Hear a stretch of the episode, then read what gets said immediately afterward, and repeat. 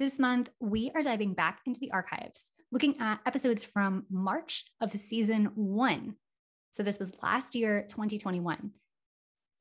Taking the most popular episodes from our mini planning series and revisiting them because this is relevant information for any year, any year of your practice, even if you want to re listen. This is content that folks have said they have actually gone through my course on this several times and found extreme value in looking at it at different parts throughout the pandemic, um, different year to year, just having a different planning process, teaching different things, or just needing a refresher on what that content reminded them to do. So I hope you enjoy From the Archives, our planning series. This is going to be five episodes in March. It includes how do you spend your time, all of the tips on planning, the beliefs that get in the way, advancing wellness, and efficient, effective lesson planning. Be sure to listen to them all, or if you're just using a refresher, listen to the ones that you think a refresher would be incredibly valuable for you and inspiring for you to paint that picture of what it looks like to take less work home, be more efficient, effective, and really your best teacher or educator or leader self.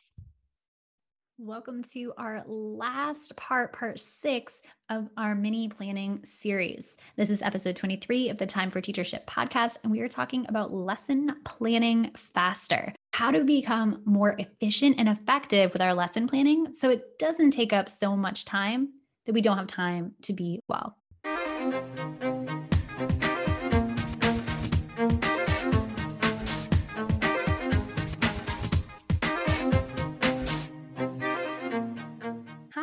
I'm Lindsay Lyons, and I love helping school communities envision bold possibilities, take brave action to make those dreams a reality, and sustain an inclusive, anti racist culture where all students thrive. I'm a former teacher leader turned instructional coach, educational consultant, and leadership scholar. If you're a leader in the education world, whether you're a principal, superintendent, instructional coach, or a classroom teacher excited about school wide change like I was, you are a leader. And if you enjoy nerding out about the latest educational books and podcasts, if you're committed to a lifelong journey of learning and growth and being the best version of yourself, you're going to love the Time for Teachership podcast. Let's dive in.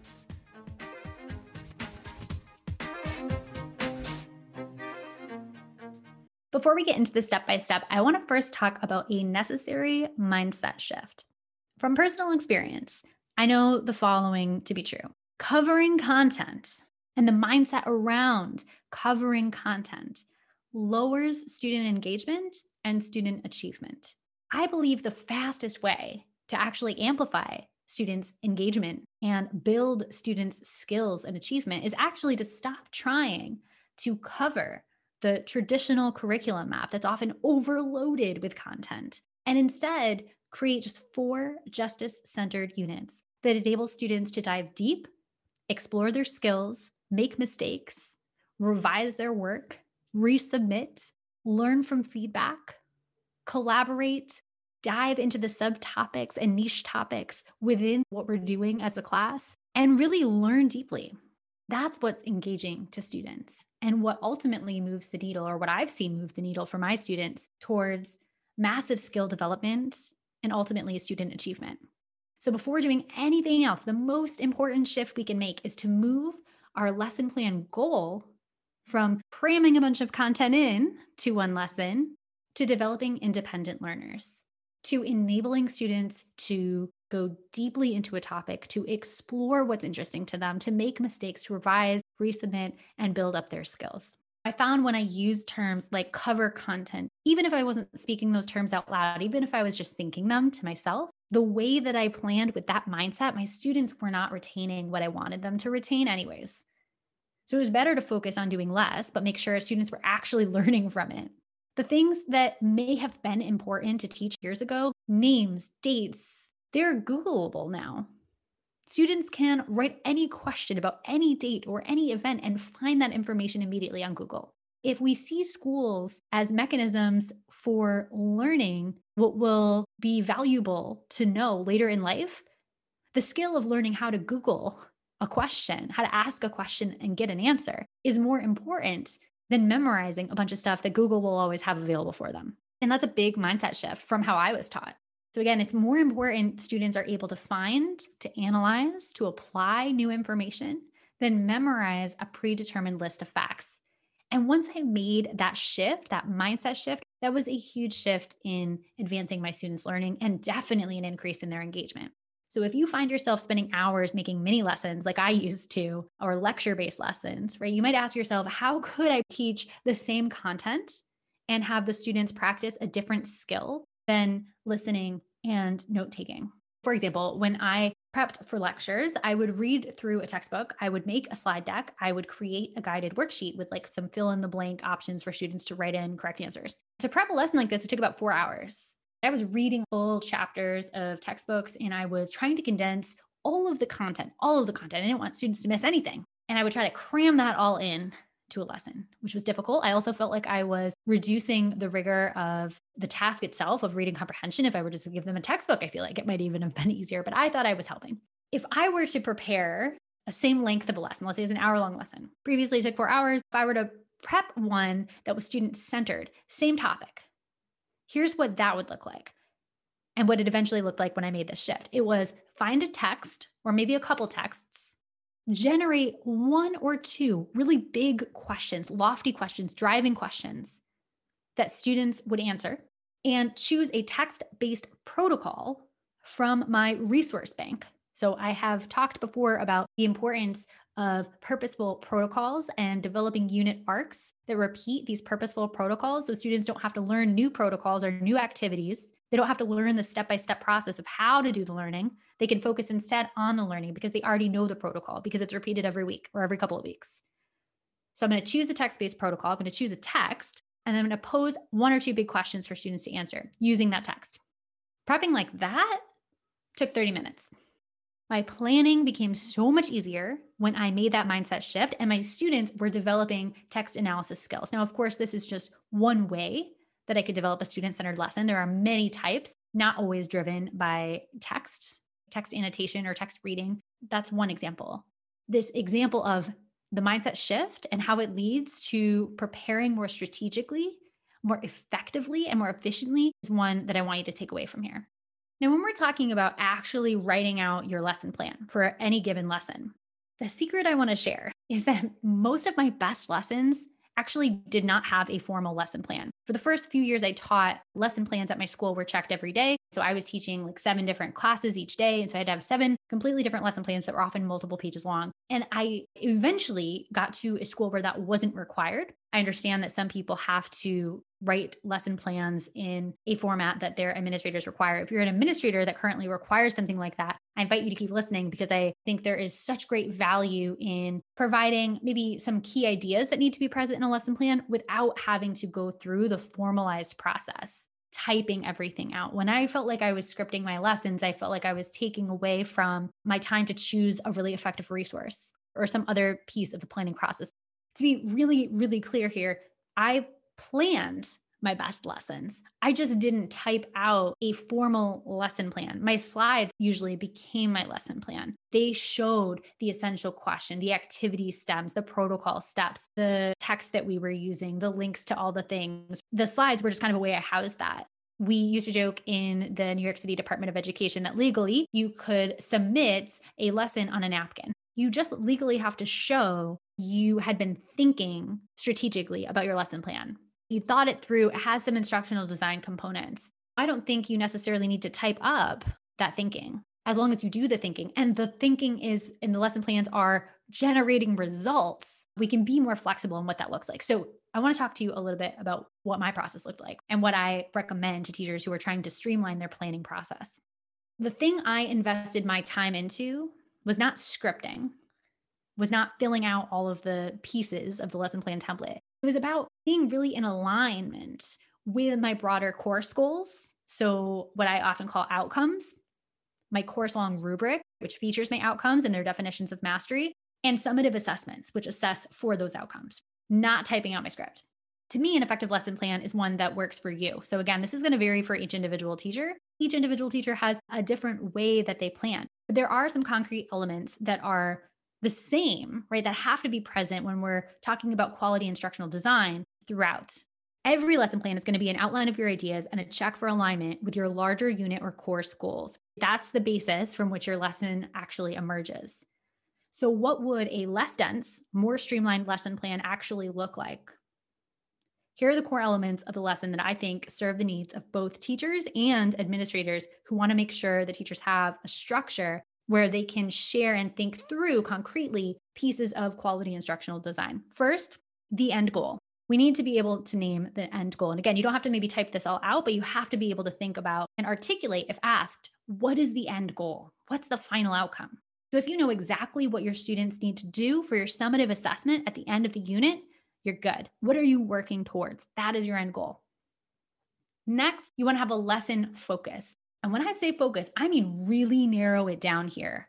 What is the one thing, no more than one thing, one thing you want students to walk away knowing or being able to do? If they didn't have anything else from the lesson, if they didn't get anything else, what is the one thing that you need them to be able to get and to do? I would rather have students do one or maybe two things really well than get exposure to several skills and tons of content, but not retain or master any of it. Less is truly more here, depth over breadth. Next, I would think about the phase of learning. If we think about the lesson in the context of a series of lessons, in the context of perhaps a unit, we want to ask Is this particular lesson the student's first introduction to a new skill or content? Are you giving students more practice with a previously introduced skill in this particular lesson? Or, third option, might students be putting the final touches on a skill or assessing for mastery towards the end of the unit? Where are we in the phase of learning? And what this does by naming this or thinking through this, it helps keep your expectations for student performance in line with the amount of time students have had to work on a skill. I know for myself, I definitely used to provide too little time for students to really master a skill. And I'd often use as an excuse, right? I need to cover my content. I need to cover all the content in the curriculum map that I was handed day one as my rationale. But if students aren't actually getting anything, if they're not building skills, if they're not learning the content and deeply understanding what we're talking about, the themes of the course, then it doesn't matter how fast we pace, they're not getting it. So it's really helpful for me to think about Am I enabling students to move through all of the phases of learning and giving them enough time to do so?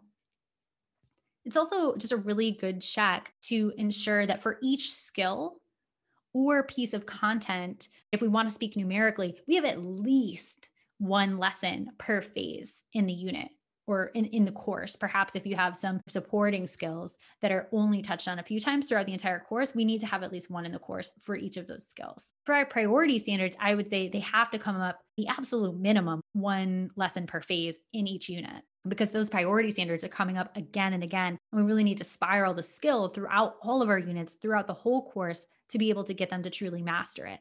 If you feel here like you're saying, I do not have time for this, Lindsay, I don't have time to practice this skill or this content understanding with minimally three lessons, one per each phase, focus on fewer skills and content. Maybe you're trying to do 25 priority standards and you only get eight. My suggestion is eight, right? Four to eight priority standards are standards that you can make sure you move through and hit on every single unit, at least one lesson per phase in each unit. Focus on fewer skills, focus on fewer content, less is more, depth over breadth. That's going to be the refrain throughout this streamlined planning process. Now, once we get down to the lesson flow, so so far, just to recap, we started with the end goal, we've gone to the lesson focus, and then we talked about the phase of learning. So, this skill or content, how often has it been practiced before? Where are we in the phase of learning as we see this lesson in its larger context of a unit or a course? Now, we want to talk about specifically the lesson flow or the activities. I think oftentimes we go right there. And that's where our instructional design is lacking. That's the whole purpose of a lesson plan. For me, it's does it have that backwards design, quality instructional design piece? We could design an amazing standalone lesson, but it likely won't help us to reach the larger goals unless it's aligned with those larger goals. We have the backwards plan. So let's talk about the lesson flow, the activities. These are your core protocols. Some people call them activities. I call them protocols in line with EL Education's protocol list. These are your core protocols for the lesson. That's what we're doing here in this section. I encourage you to stick with one main activity for student work time. You can also add in a hook and an assessment activity to kind of bookend the main activity, but start with just one. We're really trying to niche down here. We're trying to do less to get more. Within this section of the plan, you may want to note just one or two key questions that students are answering during each protocol. So, how much time you think each of those protocols or activities will take, and what resources that you might need. When you're first planning, you might just want to name, I need to get this resource. And I suggest planning out the full lesson and then circling back later as a separate activity. We talked earlier in this planning series about the cost of switching tasks. Planning the lesson and actually looking up the materials, the resources are two different tasks. And we pay a cost mentally when we're trying to switch back and forth. And so I would keep those separate. In this lesson plan, you're doing three things. You are noting the key questions students are answering during each protocol. Each protocol may have a different question, depends on your lesson and how you're designing it. How much time you think each activity or protocol will take, and also what resources you may need. Those are the three essential pieces of the lesson flow. So let's say you like to lecture. You may want to start by looking at the amount of time that you're talking during the class and try to reduce that so that you can increase the amount of time that students have to talk or to work.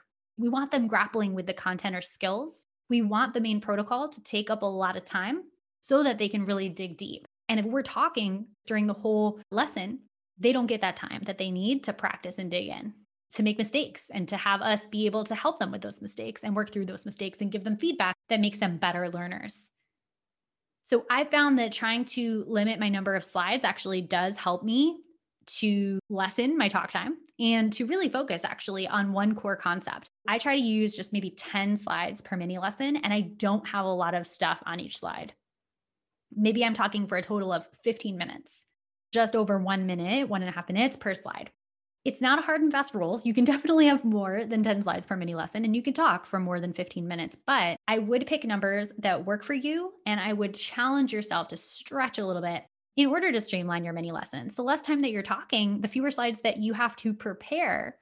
It allows you to teach in the moment. It allows you to see what the students are doing in their work time and give them that formative feedback that we know is really, really powerful in moving the needle forward on student learning. There are more things that could go into your lesson plan than just the ones that we talked about, but the odds are you're probably already thinking about those things as you plan. They tend to come up just in teachers' perfectionism. Like those are the things that we're thinking about. What worksheet did they have? Or, oh, did they have access to this Google Doc? Or, you know, whatever it is.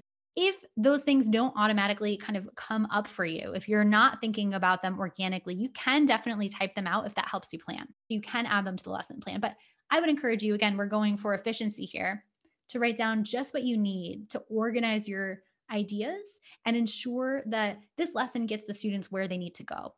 We don't need to spend too much time typing things out unless it's maybe a formal observation or you know you have guests coming in and they've requested a lesson plan ahead of time maybe you type a little bit more there but really we want to make sure we are backwards planning and outlining the alignment pieces and then just noting again those three key things in the lesson flow key questions students are answering during each protocol how much time each protocol is going to take, and what resources you may need. And then, of course, you can find and link those after.